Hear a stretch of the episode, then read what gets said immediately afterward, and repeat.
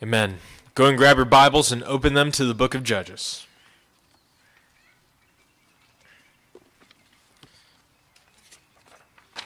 Turn to the book of Judges. We're going to be looking at chapter 3, continuing a series that we've been going through in Sunday mornings whenever I preach. So I believe a month ago we looked at Judges chapter 3, verses 1 through 11, as we meditated on Othniel, the first judge. And now we're looking at the second judge, Ehud. As Judges, the sixth book in the Bible, um, chapter 3.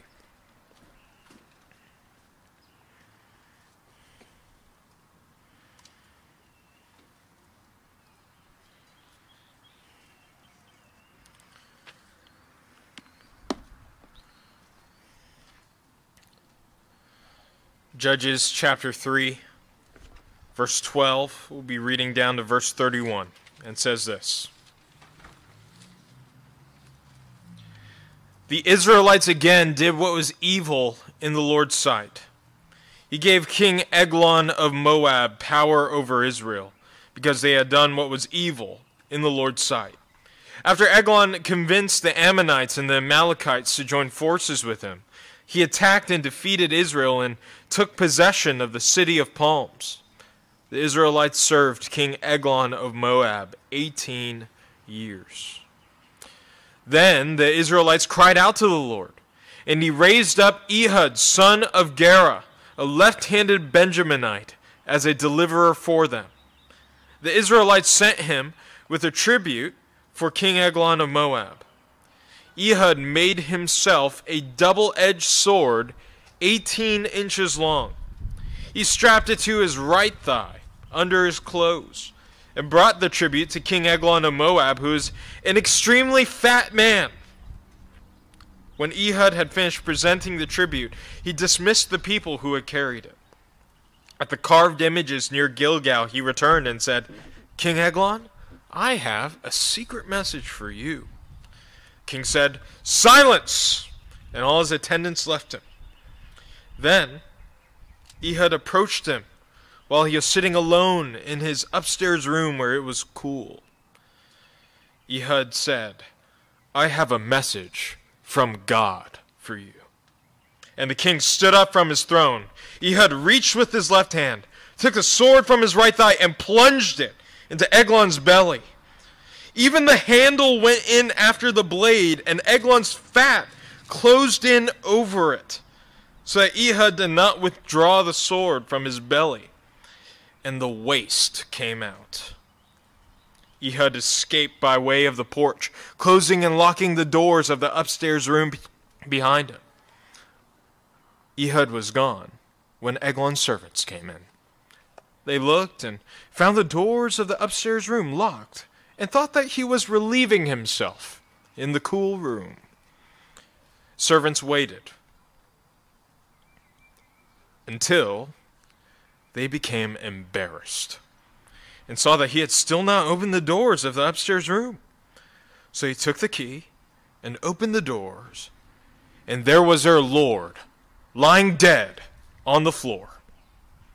He had escaped while the servants waited. He passed the Jordan near the carved images and reached Seirah. After he arrived, he sounded the ram's horn throughout the hill country of Ephraim. The Israelites came down with him from the hill country, and he became their leader. He told them, Follow me, because the Lord has handed over your enemies, the Moabites, to you. So they followed him and captured the fords of the Jordan leading to Moab, and did not allow anyone to cross over. At that time, they struck down about 10,000 Moabites, all stout and able bodied men. Not one of them escaped. Moab became subject to Israel that day, and the land had peace for 80 years. After Ehud, Shamgar, son of Anath, became judge. He also delivered Israel, striking down 600 Philistines with a cattle prod. Let's pray. Lord, even when we reflect on this last week, we are here only by your help. We can think of countless Ebenezers in our lives in which we were fully reliant on you. And even this morning, as we gather to hear your word, we need your help to open our eyes to see and understand your word. So we ask for your Spirit's help. We can't do it on our own. We need grace from you. So we ask for your help in Jesus' name. Amen. This story is almost tailor made for youth groups. It is amazing. It's graphic, it's, it's gross, it's vivid. It's everything that you'd want to teach to a teenager. Grab their attention, right, Rock? But God is going to use this story beyond the gore, beyond just the violence of what's going on, because it is a very fun story. And I think part of the reason why the author of Judges goes into so much detail about this story is because it's so much fun. But behind this gore, this irony, this war that happens in this story is a deeper exploration about the darkness and the disgusting depths of idolatry.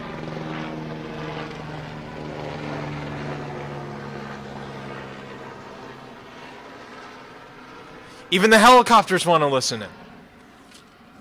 But quick note, very quickly, on verse 31. Why is Shamgar here?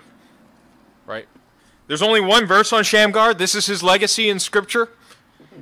He kills 600 Philistines with a cattle prod. Something you use to hit cattle and make them go where you want. Why is he here? I have a profound reason behind the symbolism of Shamgar, why he's in the passage. Because it actually happened. That's the only reason I have. The reason why Shamgar's in this book, the reason why he's mentioned in a verse, is because this is all Shamgar's known for. And this is what Shamgar actually did. After Ehud comes Shamgar. And if you remember the last time we talked about the book of Judges, we, we meditated on how Othniel was a symbol for the line of Judah that was coming to deliver the Israelites from their sin. And similarly, in this story, as we walk through, we're going to see a deeper symbolism behind what Ehud does with, the, with King Eglon as well. But if we get too lost in the details in terms of the deeper meanings behind it, we can begin to forget that what's happening in the book of Judges is actual history. And Shamgar is here, in a way, as a reminder to remind us that, that this actually happened. Shamgar actually killed 600 Philistines with a cattle prod. Ehud actually stabbed this obese king in such a vivid and grotesque way. And yet, God is even able to take the fabric of reality in order to weave together a tapestry, a picture of what he's trying to do in his entire redemptive plan.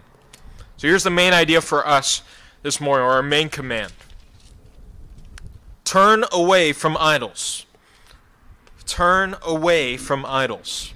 Three points, or three reasons. Firstly, idols are cruel. Idols are cruel. Two, idols are useless. Idols are useless. And thirdly, idols will destroy you. Idols will destroy you. Start with point one that idols are cruel. Read with me from verse 12. Israel, the Israelites again did what was evil in the Lord's sight. They gave King Eglon of Moab power over Israel because they had done what was evil in the Lord's sight. After Eglon convinced the Ammonites and the Amalekites to join forces with him, he attacked and defeated Israel and took possession of the city of palms. The Israelites served King Eglon Moab 18 years. Then the Israelites cried out to the Lord, and he raised up Ehud, son of Gera, a left handed Benjaminite as a deliverer for them. The Israelites sent him with a tribute for King Eglon of Moab. Here you see the beginning, similar to all other beginnings in this cycle of judges. The Israelites forget the Lord. They forget the Lord again. And similar to the beginning in verse 7 of chapter 3, they forget the Lord and they're probably worshiping idols as well. And this time, the Lord strengthens another pagan king to take over Israel. He raises up the king of Moab. How does he strengthen this king? I, I think that the way that the Lord strengthens this king, using that language, isn't just like a supernatural power. The king of Moab is suddenly turned into Superman or given the powers of Samson. The way that God is strengthening this king is through the alliance that he makes with the Ammonites and the Amalekites. So he gets two other foreign nations, forms an alliance to conspire against Israel. And so the Lord strengthens King Eglon. And Eglon also builds an alliance with the Ammonites and the Amalekites. So did God strengthen Eglon, or did Eglon strengthen himself? The answer is yes. Behind Eglon's military decisions is God's sovereign plan. And God ordains that Eglon will create his military alliance and ordains that Israel would be defeated. And so Eglon goes forward with his allies and they conquer. And they take over the city of palms or, or Jericho.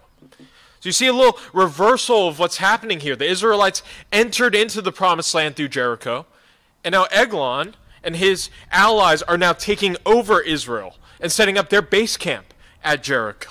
At Jericho. The Israelites end up serving this king of Moab for 18 years. 18 years under this pagan king.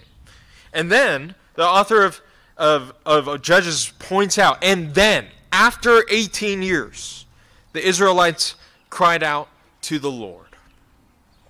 After 18 years. It wasn't just a polite request. It wasn't just asking the Lord to do them a solid and come help them out. It was a cry of pain. Israel was in anguish. They didn't enjoy being under this wicked ruler. As someone once said, and, and, and what this king of Moab is representing here is he's representing who their true king is. This is what God does in every single story of the judges. Whenever Israel falls away to worship other gods, God will then bring another pagan king to overtake them, to show them who their true ruler is. That if they're not worshiping the Lord, then who they're really worshiping isn't God. They're serving a different king. And this king is cruel. As someone once said, sin will always take you farther than you want to go, keep you longer than you want to stay, and cost you more than you want to pay. Cruel, sin is a cruel master. It holds you. It will not let you go. But if you notice here, the Israelites were under this master for 18 years. So why did it take 18 years? And it did take 18 years. It doesn't make sense. It doesn't make sense for them to be under this cruel master for so long. And the reason why it doesn't make sense is because sin doesn't make sense. Sin blinds you. It prevents you from being able to see clearly. And it took Israel 18 years. They even start to cry out to the Lord and ask for help. I wonder what kind of sins you have in your life that you justify, that you think about, that you've learned to cohabitate with. You may not notice it, but sin will slowly cover your eyes with a veil to the point where 18 years can go by and you're not able to realize what a cruel master sin is. Idols are a cruel master. That brings us to point number two idols are useless. Idols are useless. Israel cries out to the Lord, and the Lord raises up a judge to save the Israelites. But unlike Othniel, Ehud would be a different kind of judge. Things start to change. He was a peculiar guy. I mean, his name literally translates to, Where is the glory? That's a name that you give to a kid if you're expecting his life to be full of mediocrity. Where's the glory? And he was a Benjaminite, which was a super small tribe, which wasn't known for its military ability. Not only that, Benjamin literally means son of the right hand, and he's described as a left handed guy. So this thing is full of opposites a left handed right hander, right? A deliverer who's pathetic. This would be an unusual deliverer for God to raise up.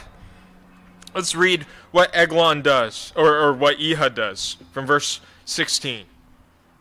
Ehud made himself a double edged sword, 18 inches long.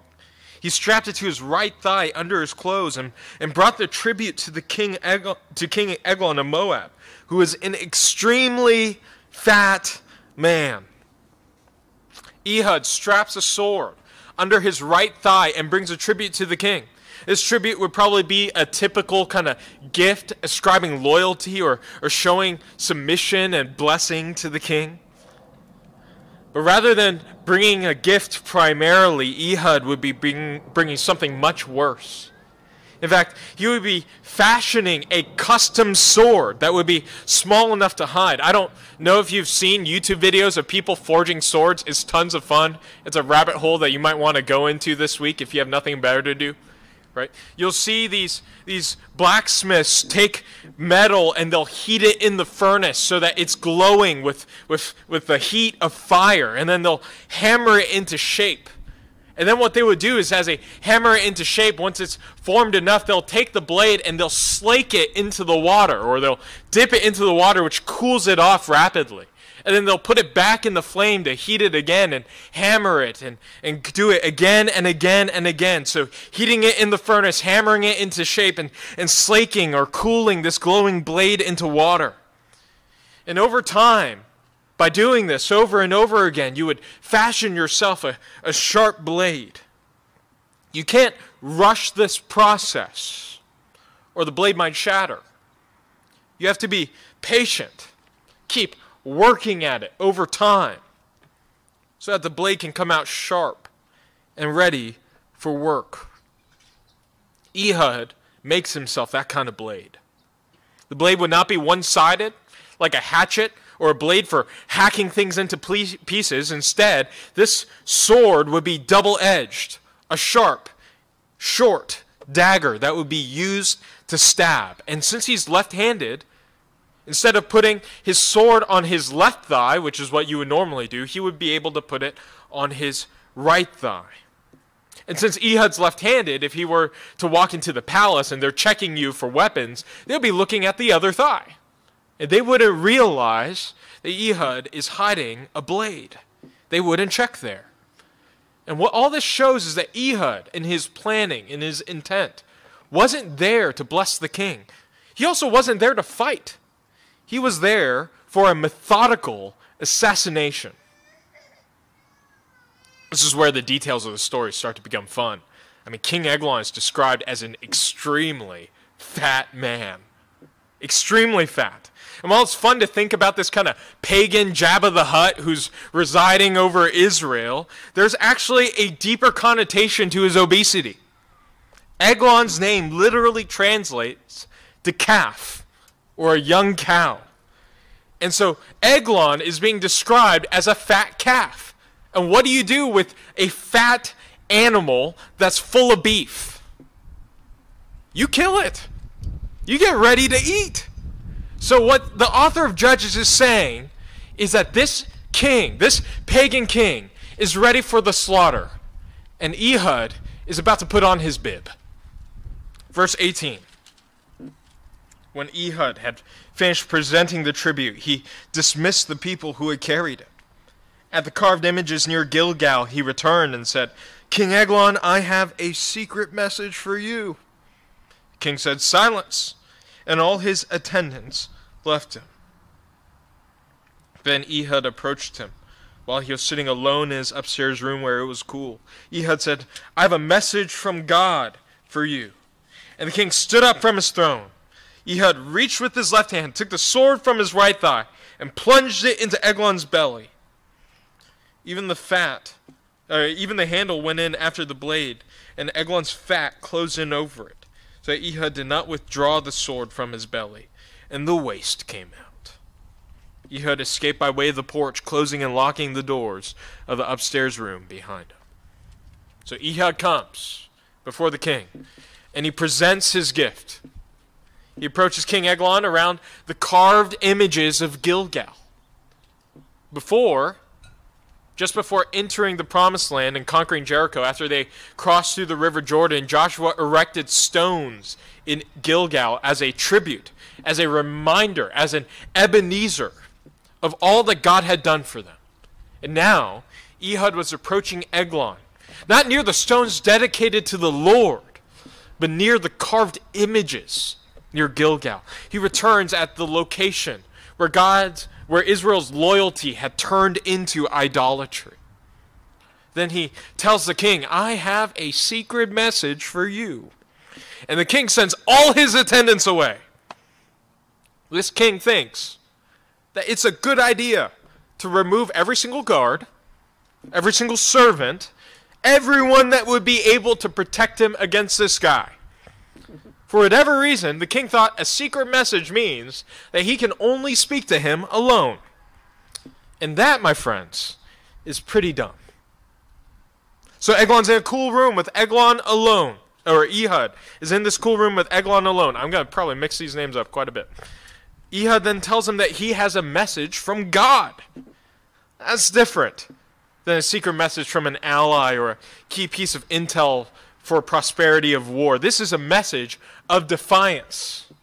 This would be like coming up to the king and naming his number one rival.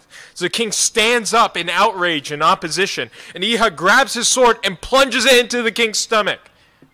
And King Eglon is so fat that the folds of his belly swallow the dagger in its entirety.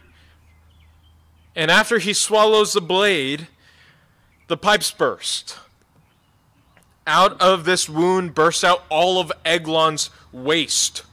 Uh, the, the, the story describes it as disgusting as it seems. It literally reads that his bowels discharged. Basically, Eglon's poop comes out. What would have come out of his body as waste was now bursting out of his body, and then Ehud escapes through the porch and locks the door.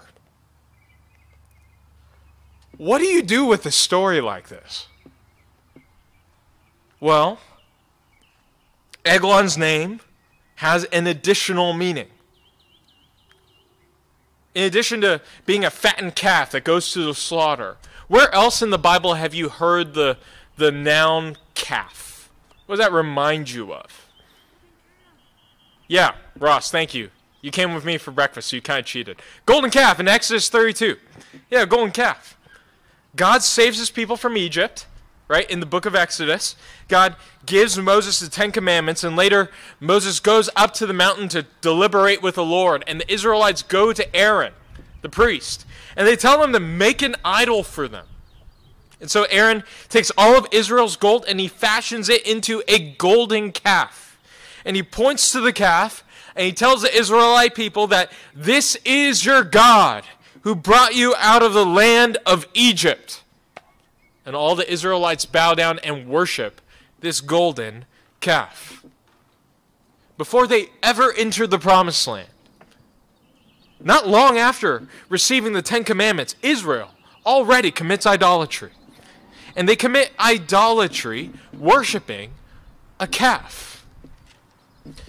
Can you see why God would sovereignly ordain this king to rule over Israel in response to their idolatry? God is telling them if you want to worship other idols, fine. Let this idol literally rule over you and let's see how you like it. And now, God is revealing what this idol is really like. Not only is this idolatrous calf a cruel leader, he's dumb. Not only is this idol calf dumb, he's also full of dung. What a pathetic thing to worship. All of our idols are a mirage. They appear to be glorious, dressed in royal robes and flaunting their wealth and power. But in reality, they're worthless. Not only are our idols stupid and worthless, they also make us stupid and worthless. And that brings us to the guards. Verse 24. Ehud was gone when Eglon's servants came in. They looked and found the doors of the upstairs room locked and thought he was relieving himself in the cool room. Servants waited till they became embarrassed and saw that he had still not opened the doors to the upstairs room. So he took the key and opened the door, and there was her lord lying dead on the floor.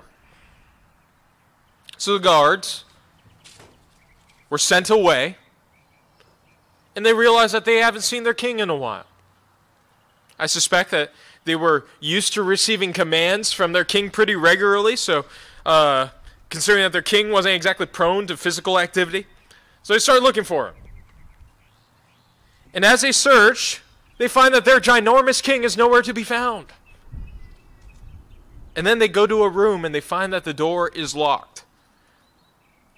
And what probably happened was they were standing outside the door and they could smell the stench of the king's excrement permeating through the doors.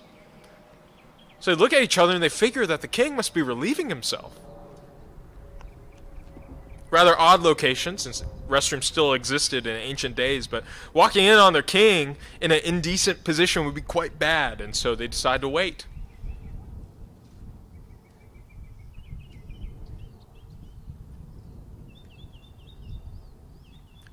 And they wait a little more.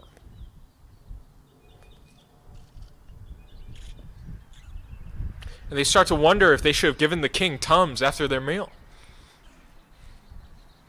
And they wait until the point that they're embarrassed. Think about the mental games that are happening to you while you're standing outside that door, wondering how long this guy is taking to use the loo. And I kind of love that they don't give a specific time. They have to wait so long right? Beyond the realm of possibility that their king was constipated or some other thing that would take long for him to be there, that they had to go in and check. And lo and behold, their king was indeed in an indecent position. He was dead.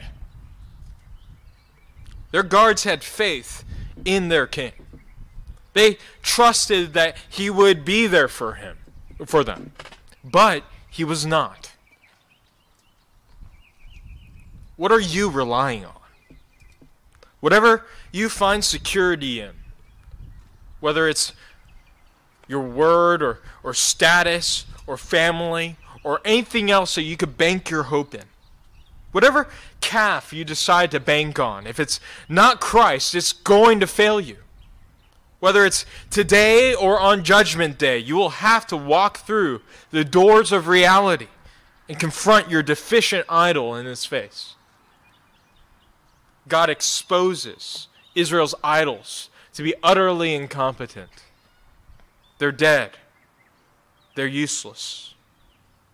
Brings us to point number three idols will destroy you. Idols will destroy you. Verse 26. He had escaped while the servants waited. He passed the Jordan near the carved images and reached Seirah. After he arrived, he sounded the ram's horn throughout the hill country of Ephraim. The Israelites came down with him from the hill country, and he became their leader. He told them, Follow me, because the Lord has handed over your enemies, the Moabites, to you. So they followed him, captured the fords of the Jordan leading to Moab, and did not allow anyone to cross over. So while the guards are waiting, the assassin gets away. He just walks away and he escapes all the way to Seirah. And notice, even there, there are idols. Then he sounds a trumpet and calls his fellow countrymen to battle. The image the author of Judges portrays next is that the Moabites are trying to escape from the Israelites because they're getting slaughtered by the masses. And they try to flee through the river behind them, but the Israelites are so powerful, so fast, so deft that no one's able to escape from the river and survive. Look at verse 29. At that time, they struck down about 10,000 Moabites, all stout and able bodied men. Not one of them escaped. Moab became subject to Israel that day, and the land had peace for 80 years. The Israelites destroyed 10,000 Moabites, and not a single one survives. All of them dead, just like their king. The Moabites are also described as stout and able bodied. Stout's a bit of a dated word. But what basically means is that they're big in a fit kind of way. But the root word for stout, this idea of being kind of built and bulky, is the same root word for fat. In other words, Eglon, king of Moab, is fat, and so were his people. And just as the king had died, now all of them were going to be subdued by the hand of Israel. You see two different groups portrayed here. On one side, you see Ehud, the deliverer of Israel, and all who are conquering together in the name of the Lord and obtaining victory. On the other, you see King Eglon, the fattened calf, and all who followed him was put to death. What side are you on? Rest assured that there is a war going on. Forces of darkness are waging war against Christ and his people. There is no neutral ground. You are either, either with your idols or you are with God. As we read earlier this morning in Revelation, Jesus will come on a white horse, and written on his thigh, the place where his blade ought to be, is his name, the King of Kings and the Lord of Lords. No other king will stand before the Lord of armies. All will fall. Whose side are you on? But we don't start at neutrality either. All of us start allied to our idols. It Doesn't take long if you're a parent to realize that your baby is worshiping a different God. And the Moabite and being Moabites ourselves, we all deserve to be killed for our sins. We deserve to be judged for our opposition to God. So what do we do when there is no escape from God's judgment? Well, in this story there is one more image the book of Judges provides. Eglon's name has a third meaning. Not only does he symbolize a fattened calf going to the slaughter, not only does he symbolize the golden calf of idols, the third symbol, which wouldn't be seen clearly until much later in history, comes in Leviticus chapter 4. Turn with me. Judges is the uh, sixth book in the Bible, Leviticus is the third book. Leviticus chapter 4.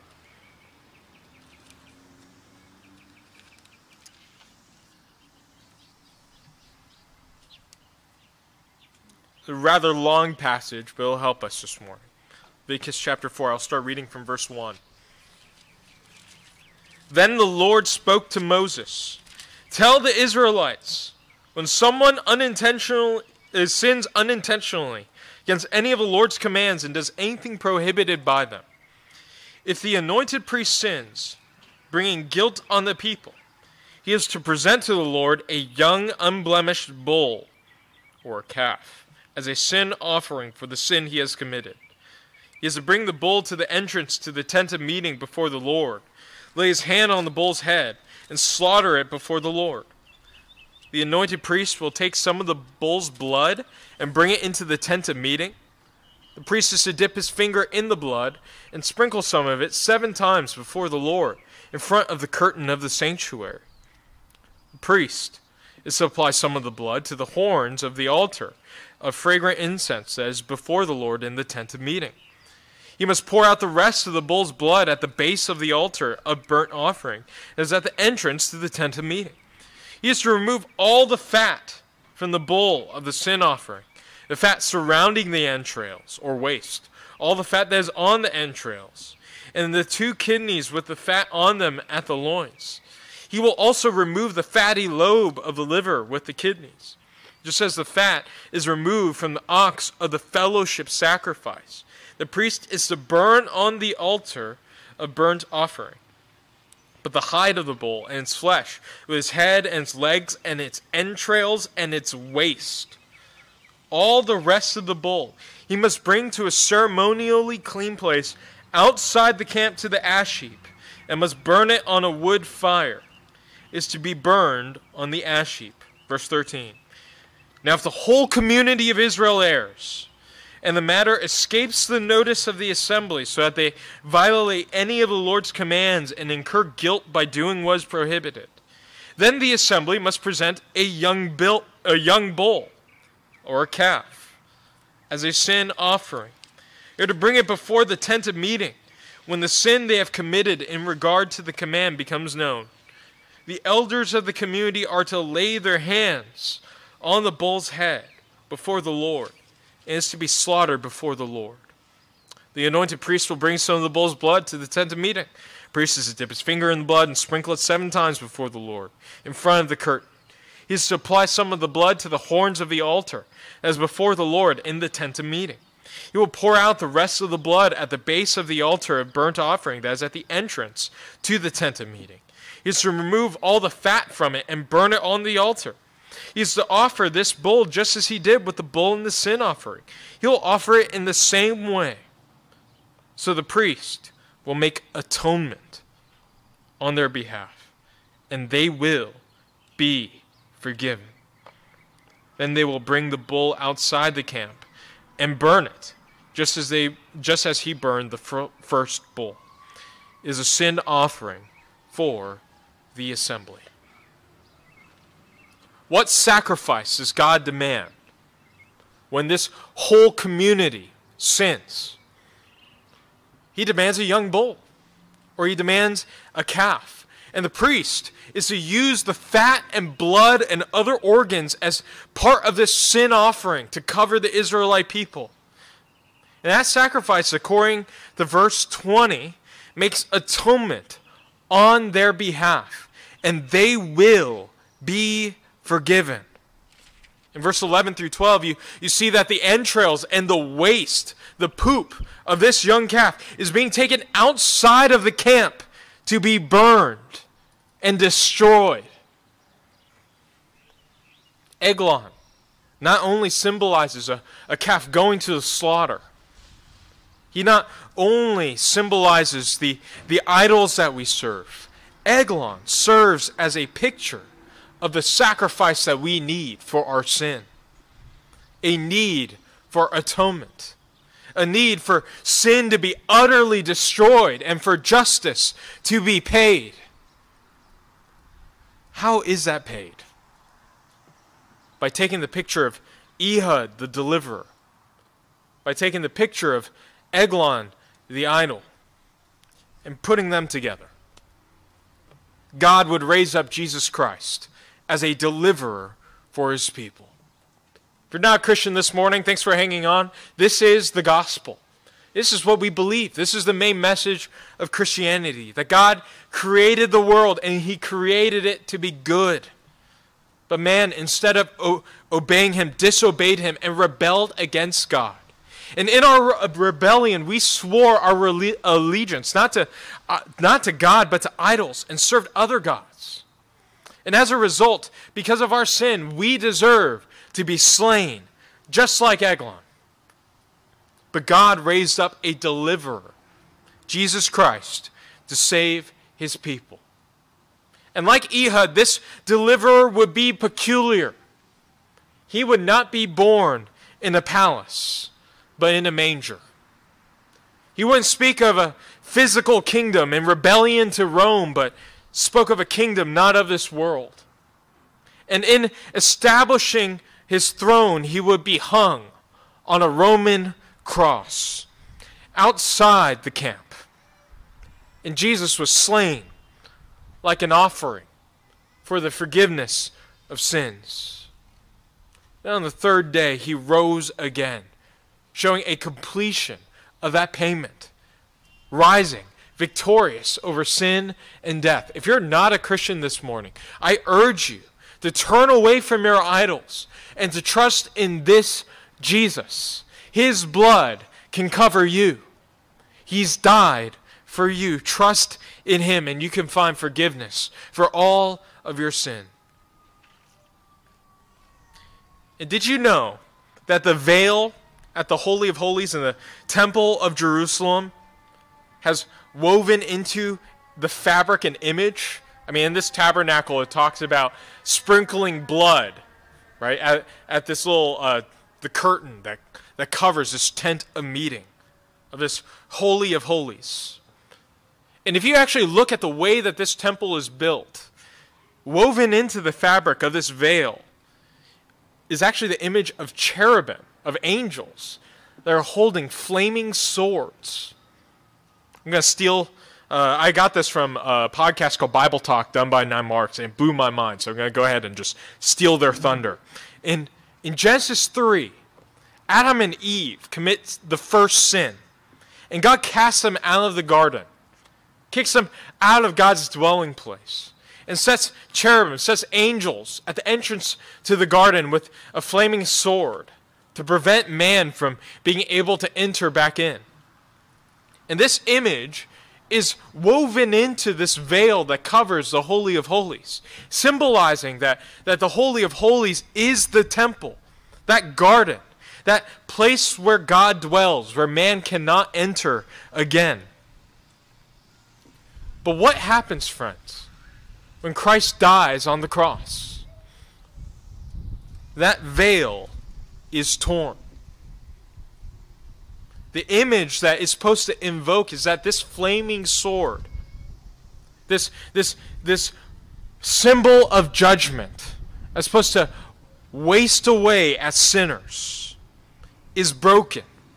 That, that Christ, being the atoning sacrifice for sins, is taking the flaming sword on our behalf, paying the penalty for sin, and dying for us. As bad as your sin may be, as harsh of a judgment as you may deserve, if you've trusted in Christ, He has died for you. And that flaming sword of judgment was taken in your place. Christ takes that sword on your behalf so that instead of death, you can find life, and that you could be granted entrance into communion, true community, true dwelling with God Himself, and that you may find eternal life in Him. I'll close with the words of Anne Cousins as she describes this image of Christ on the cross being sacrificed on our behalf. Jehovah bade his sword awake. O Christ, it woke against thee. Thy blood, the flaming blade, must slake. Thy heart, its sheath must be. All for my sake, my peace to make, now sleeps that sword for me. Let's pray.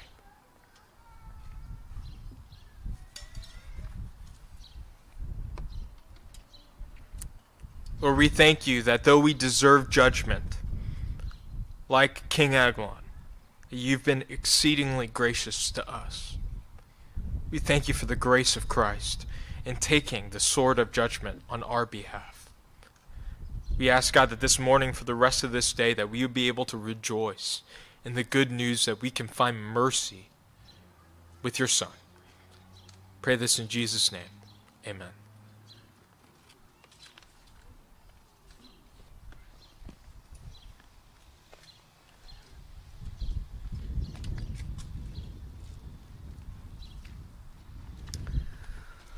Let's take the next few minutes to share it with someone around you. Um, one, one of the things God pressed on you from the passage from Judges chapter 3, and we'll take the next three or four, mo- four minutes to do that, and then we'll close with a song.